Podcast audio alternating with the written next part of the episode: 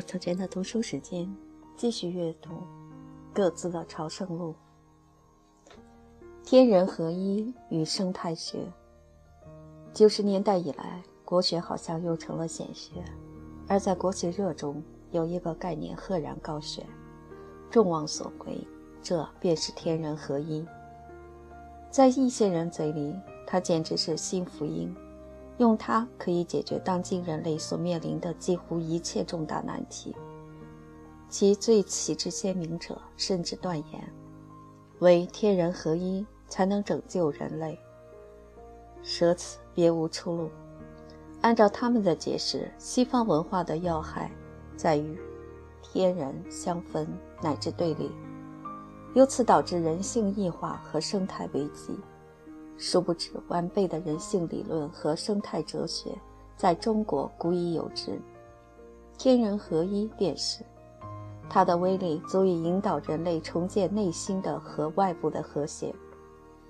我的印象是，鼓吹者们一方面大大缩小了中国哲学的内涵，如道、佛一国主，最后熬剩下了天人合一这一点浓汁。另一方面，又大大扩建了天人合一的内涵，使这一点浓汁囊括了一切有益成分，于是有了包治百病的神效。天人合一原是一种儒家学说，把道家的物我两忘、神宗的见性成佛，硬塞入天人合一的模子里，未免牛头不对马嘴。即使儒家学说也不能归结为天人合一。天人合一仅是儒家在人与宇宙之关系问题上的一种较有代表性的观点。关于天人合一的含义，我认为张岱年先生在中国哲学大纲中的归纳最为准确，即一是滥觞于孟子、流布于宋儒的天人相通思想。二是董仲舒的天人相类思想，其中后者纯属牵强附会的无稽之谈，前者主张人的心性与宇宙的本质相通，因而人即内省或良知即可知天道。这基本上属于认识论的范畴，我们自可对之做学理的探讨，却没有理由无限地扩大其含义和夸大其价值。事实上，在西方哲学中也不乏类似的思想，例如柏拉图的回忆说，笛卡尔的天赋观念说。可是人家并没有从中寻找什么新福音，相反倒是挖掘出了西方文明危机的根源，把天人合一解释成人与自然的和谐相处，又进一步解释成一种生态哲学，这已经成为国学新时髦。最近看到一本书。是美国科学家和学术活动家普利麦克写的《保护生物学概论》，译成中文洋洋洒洒五十多万字，对生态保护的一个重要方面及生物多样性保护的问题做了系统的研究和论述。我一面翻看这本书，一面想起某些国人欲靠天人合一解救世界生态危机的雄心，不禁感到啼笑皆非。当然，学有专攻，我们不能要求研究中国哲学的学者精通生态学，但我们也许有权要求一切学者尊重科学，承认环境保护也是科学，而不要在一种望文生义的天人合一境界中飘飘然自我陶醉。一九九七年八月。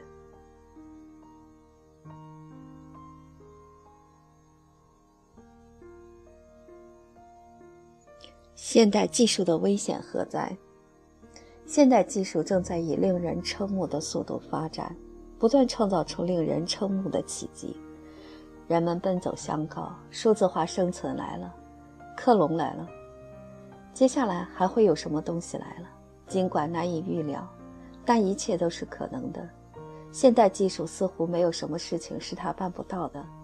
面对这个无所不能的怪兽，人们兴奋而又不安。欢呼声和谴责声此起彼伏，而他对这一切置若罔闻，依然迈着他的目空一切的有力步伐。按照通常的看法，技术无非是人为了自己的目的而改变事物的手段，手段本身无所谓好坏，它之造福还是为祸，取决于人出于什么目的来发明和运用它。乐观者相信人有能力用道德约束自己的目的，控制技术的后果，使之造福人类；悲观论者则对人的道德能力不抱信心，仿佛全部问题在于人性的善恶，由此而导致技术服务于善的目的还是恶的目的。然而，有一位哲学家，他跃出了这一通常的思路，在五十年代初。便从现代技术的早期演进中看到了真正的危险所在，向技术的本质发出了追问。在海德格尔看来，技术不仅仅是手段，更是一种人与世界之关系的构造方式。在技术的视野里，一切事物都只是材料，都缩减为某种可以满足人的需要的功能。技术从来就是这样的东西。不过，在过去的时代，技术的方式只占据非常次要的地位。人与世界的关系主要是一种非技术的自然的关系。对于我们的祖先来说，大地是化育万物的母亲，他们怀着感激的心情接受土地的赠礼，守护存在的秘密。现代的特点在于，技术几乎成了唯一的方式。实现了对整个地球的无条件统治，因而可以用技术来命名时代，例如原子能时代、电子时代等等。现代人用技术的眼光看一切，神话、艺术、历史、宗教和朴素自然主义的视野趋于消失。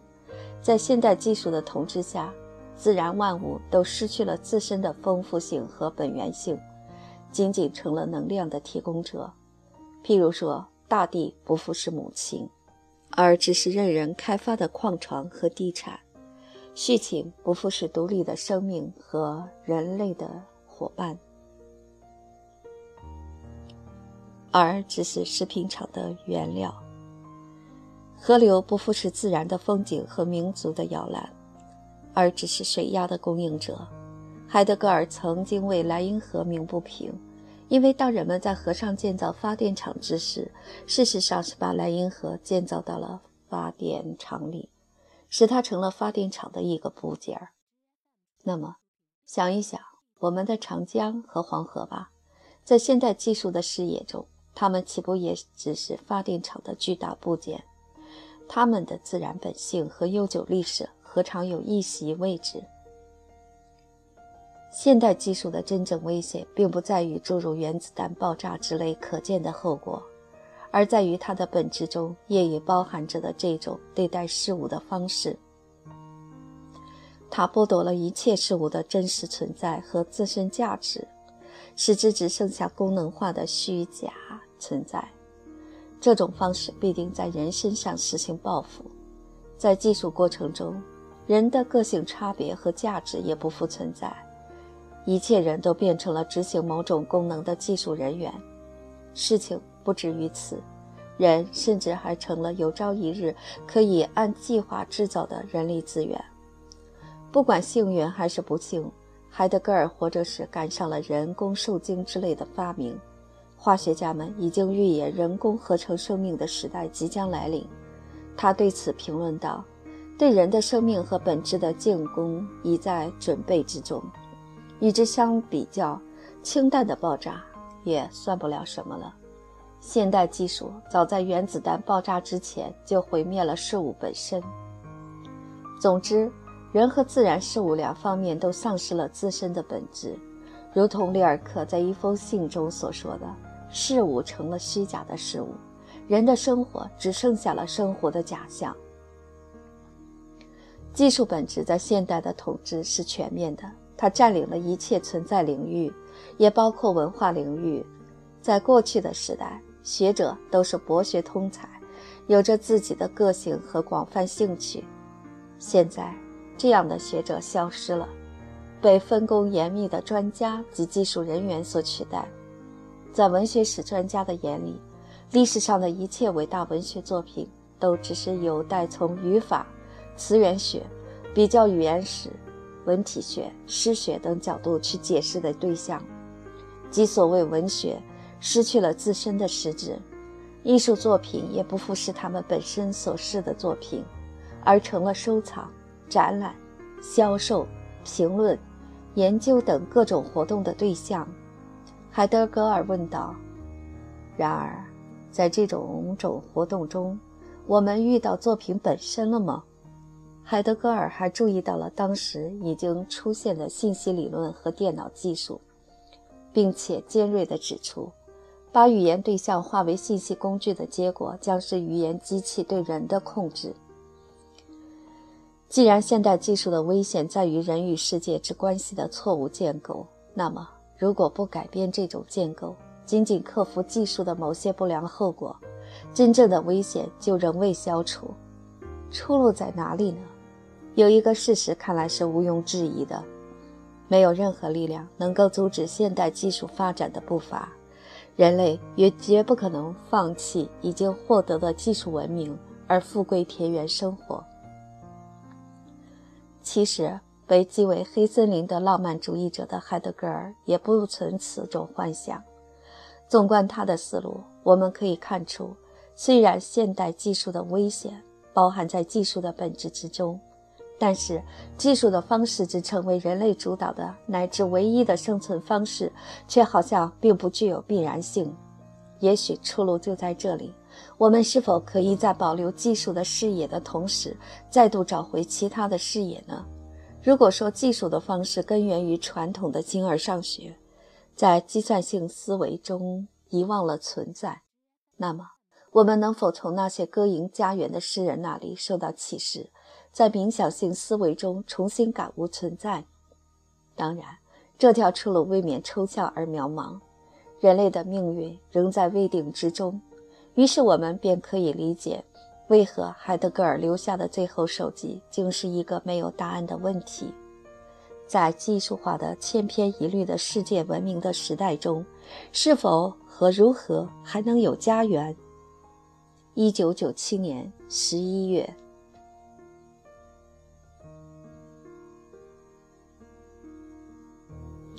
人是地球的客人。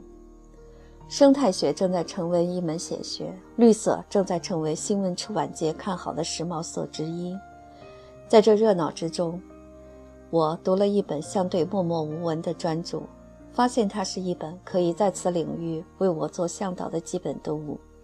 在《文明的生态学透视：绿色文化》，安徽科学技术出版社，一九九七年三月。一书中，生态学家周红清晰地阐述了生态理论和实践的发展脉络，使我获得了有关知识。当然。这本著作的主旨不是介绍这些知识，而是以生态学观点研究人类文明。这一研究涉及到文明与自然的关系这个复杂问题。我想结合此书的阅读，谈一谈我的思考。文明与自然的冲突是在文明早期就已提出的古老话题。中国的老庄、西方的犬儒派、斯多葛派，都认为文明是对自然的有害干扰。因此，皆对文明持拒斥立场。按照现代的看法，地球上迄今为止的生态破坏，也的确是人类社会对生物圈影响的结果。然而，文明是人类生存的必然方式，人类绝不可能停留在或者回到纯粹的自然状态，这一点是不言而喻的。那么，问题就只能归结为选择一种尽可能与自然相和谐的文明。常常听到有人为古代文明，尤其是东方古代文明唱赞歌，仿佛那是人与自然相和谐的天堂，而生态危机仅仅是现代文明的产物。事实却大不然。正如作者所指出的，许多辉煌的古代文明，包括巴比伦文明、地中海的米诺斯文明。腓尼基文明、玛雅文明、撒哈拉文明等，他们之所以灭亡，最重要的原因很可能是由于人类早期农业对土地的不合理使用和灌溉所导致的沙漠化与贫瘠化，使得支撑这些文明的生态环境遭到了彻底破坏。作为古中华文明发源地的黄河流域和作为古印度文明发源地的印度河流域，也因生态恶化而成了世界最贫困的地区。由此可见。古代人因为科学知识上的无知而对环境造成的破坏，其严重程度绝不亚于现代人运用技术所造成的破坏。当然，我们也不可低估现代工业文明所导致的生态危机的严重性，包括能源短缺、土地减少、环境污染、生物多样性的急剧丧失，以及温室效应、臭氧损耗等全球问题。就对自然环境的关系而言，古代文明的长处在于对自然怀有一种敬畏的态度。这种态度在古代各民族的宗教中均有体现。短处在于不具备环境保护的科学知识和自觉性。现代文明则正好反过来，对自然的敬畏之心业已淡薄，而干预自然过程的能力却空前的加强了。这正是危险所在。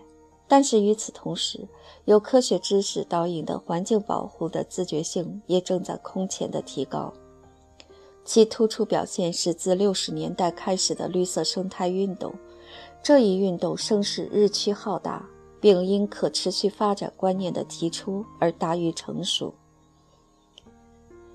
由此，我想到一个问题：一个民族倘若既失去了古代文明对自然的敬畏，又未达到现代文明对环境保护的自觉，情形会怎么样呢？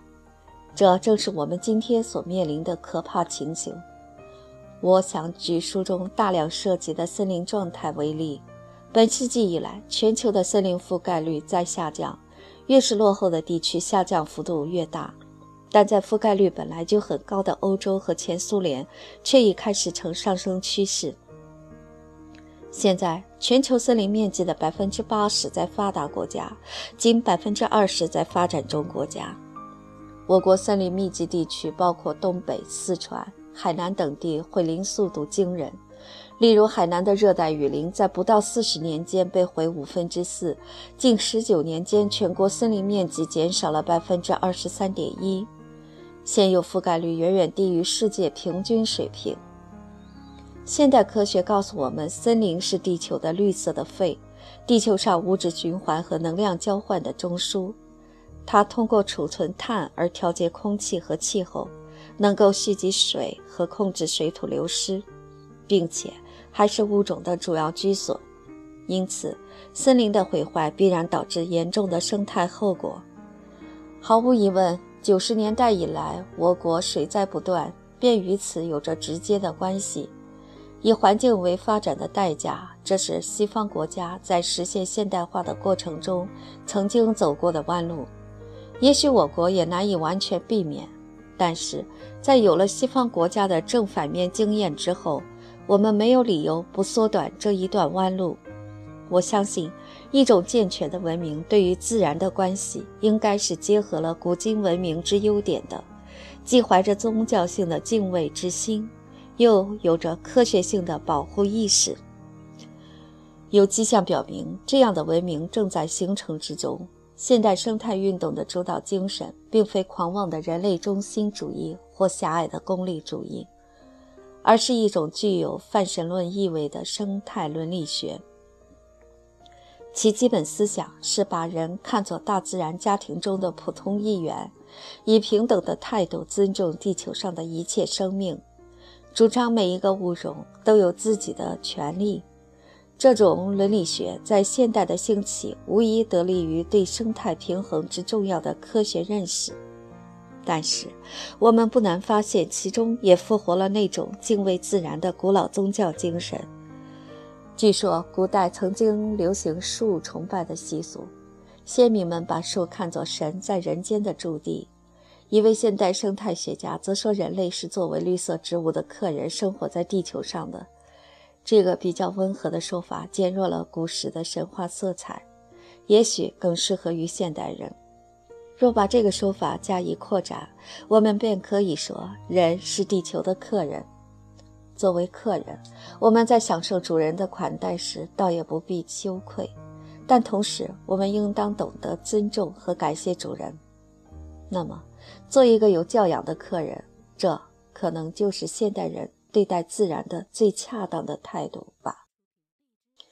一九九八年二月。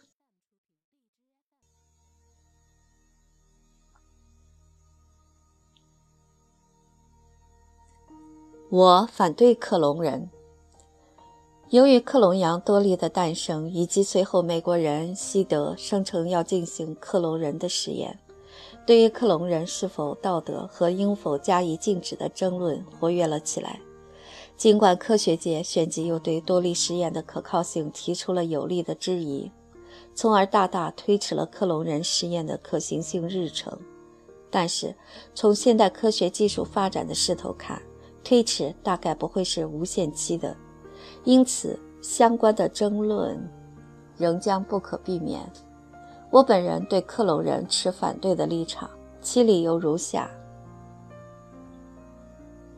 通过克隆的方式来繁殖人是不自然、反自然的。衡量生殖方式之是否自然，要有一个标准，便是自然界中实际发生的基本过程。此外，不可能有别的标准。在自然界中，生殖方式是由无性向有性发展的，而凡是哺乳动物皆为有性生殖。倘若人为的加以改变，就是非自然；倘若这种改变产生了危害自然界生物状态的后果，就是反自然。有人断言，人是自然界进化过程的产物，人所做的一切都是这个过程的延续。婴儿都是自然的，这种逻辑抹杀了自然与非自然的界限。按照这种逻辑，就根本不存在任何非自然的东西了，甚至可以把灭绝人类和生物的核大战也宣布为自然的了。通过克隆的方式来繁殖人也是不道德的。这首先是因为克隆人违背和损害了人类的基本价值观念，其中包括人格的价值。即每一个人作为独一无二的生命体，作为个性的价值，以及情感的价值，尤其是以有性生殖为基础的爱情和亲情的价值。一旦个体的人可以通过无性的方式复制，这些价值皆从根本上被动摇，甚至被摧毁了。其次，克隆人必将导致严重的伦理后果。我们不妨设想一下，人类可能为了什么目的进行人的克隆？无非是两种情况：一是为了改良人种，通过克隆制造优质人，将体质上或智智上的优秀者大量复制，而淘汰劣者。姑且假定这一做法在技术操作上不存在困难，克隆出来的人的确能够继承其母本的优点。那么，剩下的问题便是决定谁有权被复制，谁必须被淘汰了。不难想象，在此情形下，人类便会被划分为空前不平等的两大等级。人与人之间为了争夺繁衍权而必将陷入空前激烈的斗争。另一可能的目的是通过克隆制造工具人。由于克隆出来的人是可以大量复制的，他们的生命将不被珍惜。人们完全可能，甚至必然会把它们用于战争或残害性实验。在此情况下，人类同样会形成两大不同等级：一是自然诞生的人，一是克隆出来的人。其间的鸿沟原是于奴隶和奴隶主，从而形成新的奴隶制度。这种对于克隆出来的人的生命的态度，也必然会殃及自然诞生的人。因为只要个人可以复制，对生命不尊重的态度一旦形成，两者之间的界限就很容易被打破了。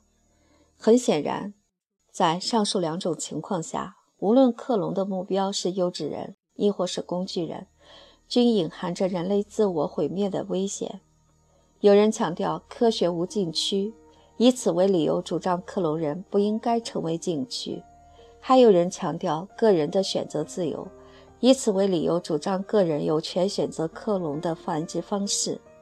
科学及对事物的认识诚然是没有禁区的，但技术及对事物的改变却必须有禁区，前提是不能危及人类的生存。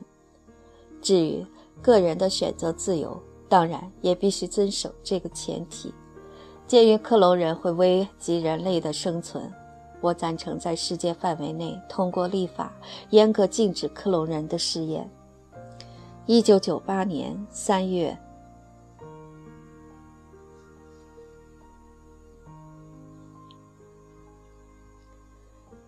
医学的人文品格一。现代人是越来越离不开医院了。从前，人在土地上生息，得了病也只是听天由命，顺其自然。现在，生老病死，每一环节几乎都与医院难解难分。我们在医院里诞生，从此常常出入其中，年老时去得更勤，最后还往往是在医院里告别人世。在我们的生活中，医院、医生、医学占据了太重要的位置。然而，医院带给我们的美好回忆却是如此稀少。女人分娩、病人求医、老人临终，都是生命中最脆弱的时刻，最需要人性的温暖。可是，在医院里，我们很少感觉到这种温暖。尤其在今日中国的许多医院里，我们感觉到的更多是世态炎凉、人心冷漠。可以毫不夸张地说，医院如今是最令人望而生畏的地方之一。一个问题使我困惑良久：以拯救生命为使命的医学，为什么如此缺少抚慰生命的善意？没有抚慰的善意，能有拯救的诚意吗？正是在这困惑中，甚至困惑已经变成了愤慨，愤慨已经变成了无奈和淡漠的时候，我读到了刘易斯·托马斯所著的《最年轻的科学：观察科学的札记》一书，真有荒漠与甘泉之感。托马斯是美国著名的医学家和医生，已于1993年病故。在他写的这本自传性著作中，我见识了一个真正杰出的医生。他不但有学术上和医术上的造诣，而且有深刻的睿智、广阔的人文视野和丰富的同情心。诺贝尔物理奖得主费因曼常言：“科学这把钥匙。”既可开启天堂大门，也可开启地狱大门。究竟打开哪扇门，则有赖于人文之道。我相信，医学要能真正造福人类，也必须具备人文品格。当然，医学的人文品格是由那些研究和运用它的人赋予它的。也就是说，前提是要拥有许多像托马斯这样的具备人文素养的医学家和医生。托马斯倡导和率先实施了医学和哲学博士双学位教育计划，正显示了他在这方面的眼光。二，在这本书里，托马斯依据亲身经历回顾了医学发展的历史。他不在乎什么职业秘密，非常诚实地告诉我们，直到他青年时代学医时为止，医学在治疗方面是完全无知的。唯一的本领是给病人吃治不好也治不坏的安慰剂，其效力相当于宗教仪式中的符咒。最高明的医生也不过是善于判断病的名称和解释病的后果罢了。一种病无论后果好坏，医生都无法改变它的形成，只能让它自己走完它的行程。医学之真正能够医治疾病。变得名副其实起来，是一九三七年发明了磺胺药以后的事情。在此意义上，托马斯称医学为最年轻的科学。从那以来，人类拥有了越来越多的从前无法想象的治疗技术。作为一个科学家，托马斯对技术的进步持充分肯定的态度。但是同时，他认为代价是巨大的，这代价便是医疗方式的非人化，医生和病人之间的亲密关系一去不返了。譬如说，触摸和谈话曾是医生的两件法宝，虽无真正的医疗作用，但病人却机之得到了安慰和信心。现在，医生不再需要把自己的手放到病人的身体上，也不再有兴趣和功夫与病人谈话了，取而代之的是各种复杂的机器。他们横在医生和病人之间，把两者的距离越拉越大。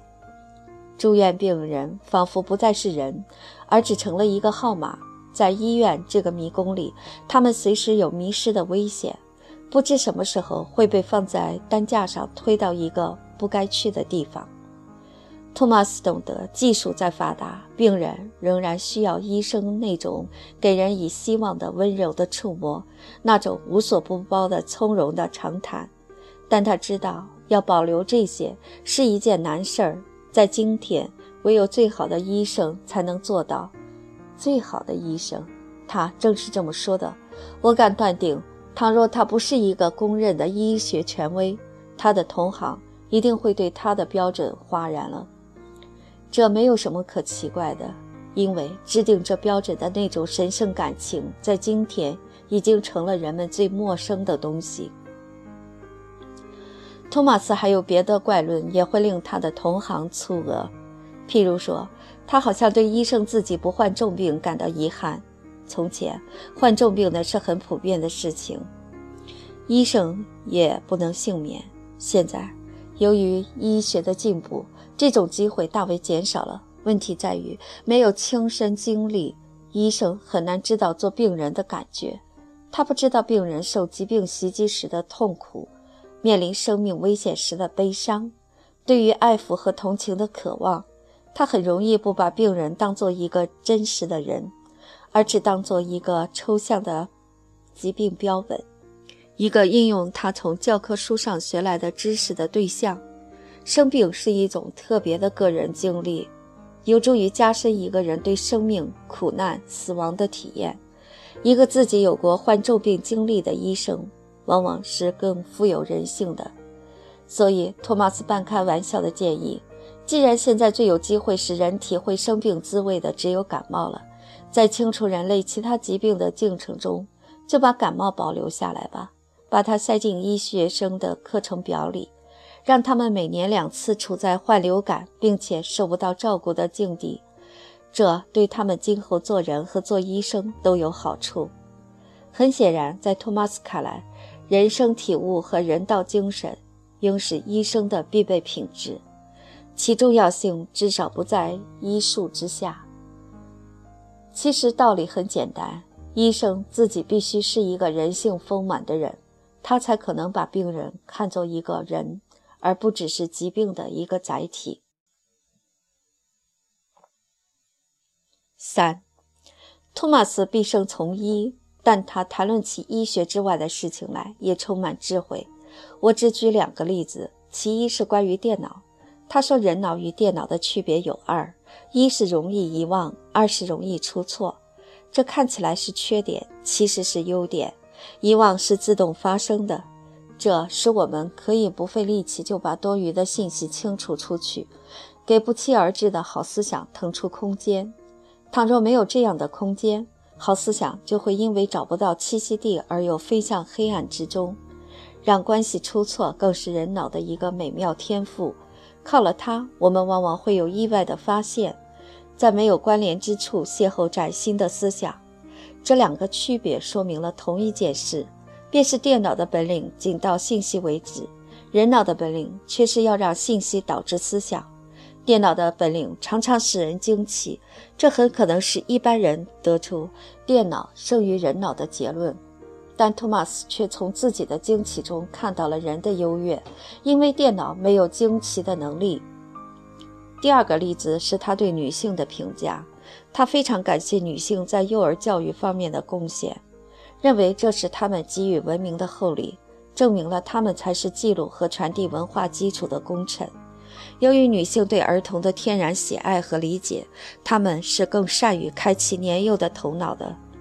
他还看到，女性虽然容易为生活中的小事和事物的外表烦恼，但是面对极其重大的事情却十分沉着。形象地说，女性的头脑只是外部多变，其中枢却相当稳定。相比之下，男性的那个深处中枢始终是不成熟的，需要不断地重新定向。因此，托马斯相信，在涉及人类命运的大事上，女性是更值得信任的。这两个例子都表明，托马斯对于人性有多么亲切的理解。人脑优于电脑，女性优于男性的地方，不都是在于人性吗？我们不妨说，与女性相比，男性的抽象头脑更像是一种电脑。写到这里，我忍不住还要提一下托马斯的另一个感想，他也许能帮助我们猜测他的智慧的源头。作为一个医生，他有许多机会通过仪器看见自己的体内。然而，他说他并不因此感到与自己更靠近了。相反，觉得距离更远，更有了两重性。那个真正的我，并不在这些松软的构件中，其间并没有一个可以安顿我的中心。他们自己管理着自己，而我是一个局外人。托马斯所谈到的这个与肉体判然有别的我，除了称之为灵魂，我们就无以明之。不难想见，一个有这样强烈的灵魂感觉的人。当然会对人性的高贵和神秘怀着敬意，不可能陷入技术的狂热之中。四，我们不可能要求每一个医生都具备托马斯这样的人文素养，这是不现实的，甚至也是不必要的。但是，中国当今的医疗腐败已经到了令绝大多数人忍无可忍的地步。凡是不享有特权的普通人，在这方面都一定有惨痛或沮丧的经验。人们之恐惧在医院里受到非人道的待遇，以甚于对疾病本身的恐惧。这就使得医学的人文品格之话题有了极大的迫切性。毫无疑问，医疗腐败既是社会腐败的一个组成部分，因而其整治有赖于整个社会状况的改善。但是，由于它直接关系到每一个人的生死安危，医疗权利实质上就是生存权利，所以有理由得到特别的关注。问题的解决无非是从两方面入手：一是他律，包括医生资格的从严审定，有关医生责任和病人权利的立法，医疗事故的公正鉴定和制裁等等；另一是自律。及医生的人文素养和道德水准的提高。在我与医院打交道的经历中，有一个现象令我非常吃惊，便是一些很年轻的从医学院毕业不久的医生，显得比年长的医生更加冷漠、无所谓和不负责任。有一回，我的怀孕的妻子发热到四十度，住进我家附近的一所医院，因为青霉素皮试过敏。那个值班的年轻女医生便一筹莫展，入院数小时未采取任何治疗措施。征得她的同意，我通过电话向一家大医院求援，试图从那里得到某种批号的青霉素。我的妻子当天上午曾在那家医院注射过这种批号的青霉素，以被证明不会引起过敏。可是，我的联系很快被这个女医生制止了。理由竟是这会增加他们科的电话费支出。面对高热不退的妻子和鸡胸未补的胎儿，我心急如焚。这理由如此荒唐，使我无法置信，以至于说不出话来。我只好要求出院，而去那家离家较远的大医院。谁知这个女医生听罢，白了我一眼，就不知去向了。剩下若干同样年轻的医生，皆作壁上观。对我的焦急的请求一律不予理睬，在走投无路的情况下，我不得不说出类似情形使我失去一个女儿的遭遇，这才得以办成出院手续。记载我的丧女经历的《妞妞》一书拥有许多读者，而这些年轻的医生都不曾听说过，对此我没有什么好指责的。我感到寒心的是，虽然他们名义上也是知识分子，我却觉得自己是面对着一群野蛮人。直觉告诉我，他们是没有真正意义上的读书生活的，因而我无法用我熟悉的语言对他们说话。托马斯谈到，他上大学时在一家医院实习，看见一位年轻医生为一个病人的死亡而哭泣。死亡的原因不是医疗事故，而只是医学的无能。于是对这家医院肃然起敬。爱心和医德不是孤立之物，而是在深厚的人文土壤上培养出来的。在这方面，我们的医学院肯定存在着严重的缺陷。我只能期望有一天，在我们的医学院培养出的医生中，多一些有良知和教养的真正的知识分子，少一些穿白大褂的蒙昧人。一九九八年十一月，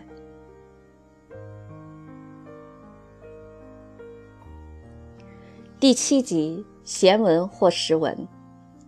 五十自嘲，有一件事我一直羞于启口，但我现在要把它明明白白说出来。今年我五十岁了。也许有人会说，这算什么秘密？我们早已从你好几本书的作者小传上推算出来了。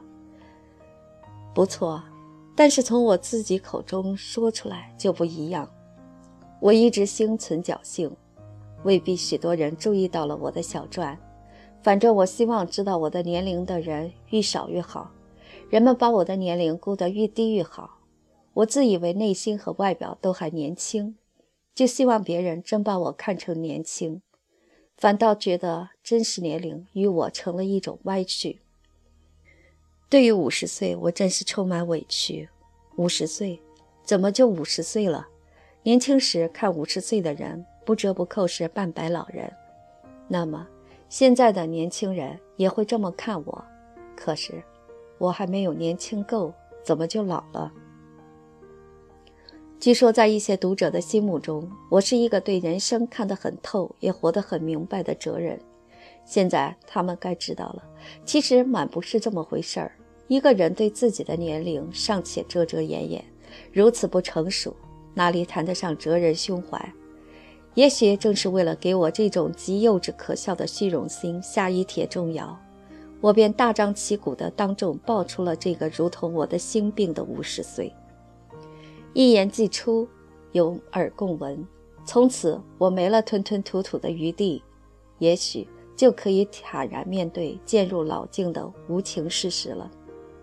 好了，我不再讳言年龄，因此而更有权说一说我的真实感觉了。我确实觉得自己不像是一个到了五十岁的人，对此我可以提出一些有力的证据。五十岁的人大抵功成名就。在社会则为栋梁，在学界则为师长，肩负着指点江山、教会青年的庄严使命。可是，我毫没有这种使命感。不必说我不具备治国经邦的能力，即使像当今精英们那样呼朋引类，聚而研讨事关文化存亡的重大课题，我也仅安于旁听。并无为天下立言立法的雄心。我的所学所思太不实际，没有可操作性，造不成什么事，所以我也不想当老师，因为我无以教学生。迄今为止，我确实不曾招过一个学生。听人叫我老师，是我始终感到很尴尬、很不习惯的事情。那么。五十岁的人总该久已成家立业，有一个稳定的生活了吧？可是，在这个别人早就当父亲，有人还当了爷爷的年龄，我却依旧膝下无儿，又成孑然一身。关于爱情、婚姻、家庭，我说过许多貌似聪明的话，到头来自己却走不出困惑，历数平生的坎坷，也算得是一个饱经风霜的人了。但并未因此变得心如磐石，风雨不入。如今我心中仍有太多的幻想，看不破一个情字儿，有意无意仍在追求一种完美，而且至今执迷不悟。按照某些东西方贤哲的先例，五十岁或不到五十岁就该是收拾行装，准备告别人生的时候了。基于对生死大限的思考。我也早想着要把佛教留作晚年的一种精神寄托，但至少现在还觉得为时过早。我愿意在某种意义上归隐，远离喧闹的人世，可是我绝不愿意远离可爱的人生。不过，我也不像眼下许多五十岁的人那样讲究养生之道。我抽烟喝酒，不吃素，不练气功。我承认我经常跑步和游泳，但那主要不是为了长寿，而是为了当下的身心愉快。总而言之，在我身上全然找不到五十岁的品德，不威严也不稳健，不世故也不恬淡。对这个年龄实在当之有愧。孔子五十而知天命，我却连四十的不惑，三十的力也做不到。硬要攀比，最多可以说沾点治愈学的边儿。到如今，脑里还在不断编织各种学习梦，买进也许永远不读的书，制定也许永远完不成的读书计划。然而，他老人家是十五而志于学。对比之下，我发现我枉活了多半辈子，在起点上就停住了。不过，我并不气馁。我这么想：知天命固然是一种境界，至于邪也是一种境界。其实两者并无高低之分。五十而志于学，不失童心，活得年轻，又有什么不好？这样一想，我就不但能坦然面对我的年龄，而且。能坦然面对好像有赋予这个年龄的我自己了。一九九五年十二月。